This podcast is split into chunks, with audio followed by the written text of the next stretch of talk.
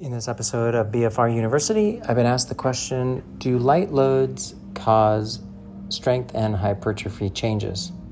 So here we go.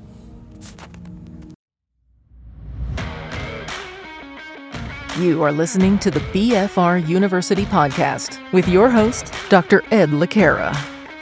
BFR University is dedicated to helping people learn safe and effective ways to implement blood flow restriction training into their lives. And now, here's your host, Dr. Ed Le Cara.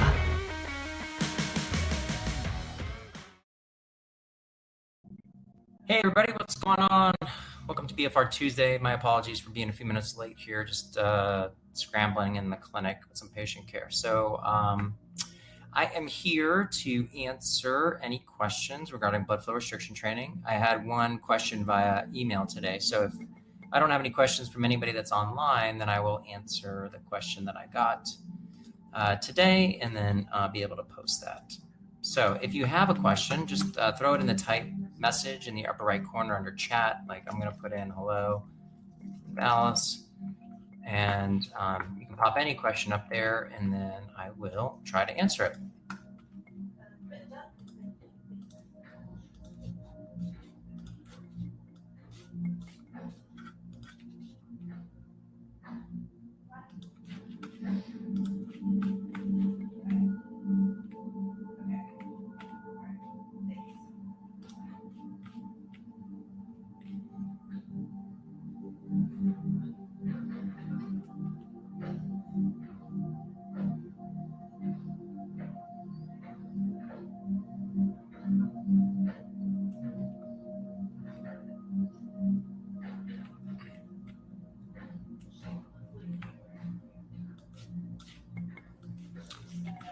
Oh, thanks, O'Connor. I appreciate that. I'm, uh, you know, just kind of my take on uh, BFR and my experience and my thought processes around the need to improve our um,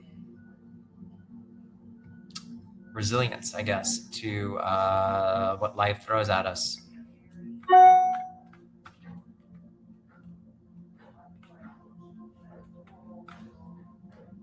Yeah, if anybody wants to um, grab a copy of the book, it's on Amazon, both uh, written.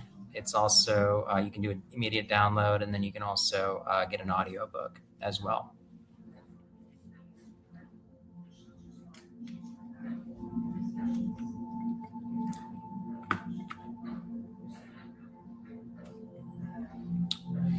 Yeah, the story is pretty interesting. I mean, it's uh, it's been a long journey to where I'm at. Um, getting into rehab from injuring it, injuring my knee pretty badly is, uh, it gives me, I think, a lot of compassion for my patients and uh, trying to understand what they're going through both physically and mentally. All right, if I don't have any questions per se, um, the question I got today via email was regarding low load causing hypertrophy. So, um, Low load is defined as 20 to 35% of one's one rep max. So it's pretty light load. And the common thinking up until about five years ago was that the only way to cause strength and hypertrophy changes was from um, using heavy load. So heavy load training, meaning like 65 to 90% one rep max. That's how we define high load. I was part of, um, not part of the study, but part of TRX training when they they did a study or had a university do some independent studies, and they wanted to see if could you use body weight exercise using a TRX suspension trainer and cause strength and hypertrophy. And us old school exercise physiologists thought, no, it's that's not possible because what we were trained was that you had to lift heavy loads caused damage to the tissue.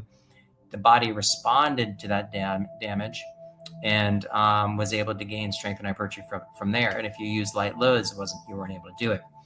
What we found with that TRX study and has been validated since then is light load body weight exercise or you know 20 to 35% of one rep max can cause strength and hypertrophy but you have to take it to failure or at least one repetition or two repetitions to failure. So you you're going to be taking light load all the way to failure.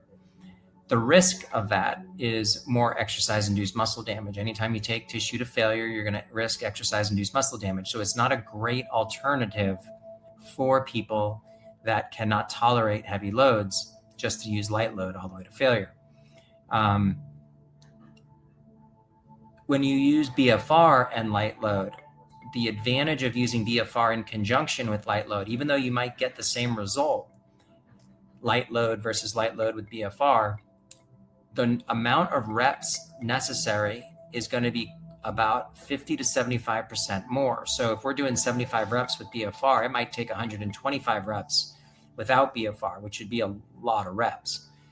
So BFR allows the reduction in time and early stress to the tissue metabolically and also tensile, um, even though the loads are low. So, yes, you can gain strength and hypertrophy with low load training, 20 to 35% of one's one rep max, but you're going to have to take it to failure and it's going to take a lot of reps. Um, and you, if you're risking additional exercise induced muscle damage by going all the way to failure. So any questions, any questions around that?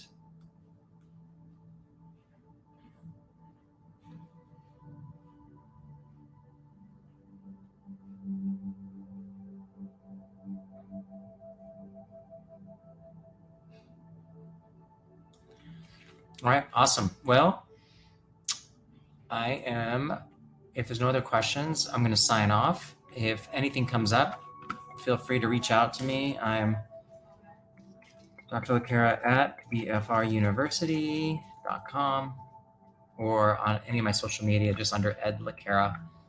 And that's it. I will see you next week. Next week, we uh, have a short week because then we have Thanksgiving here in the United States. Um, but I will be on next Tuesday, which will be, looks like the uh, 23rd. All right. Thanks so much. Have a great day. Bye for now.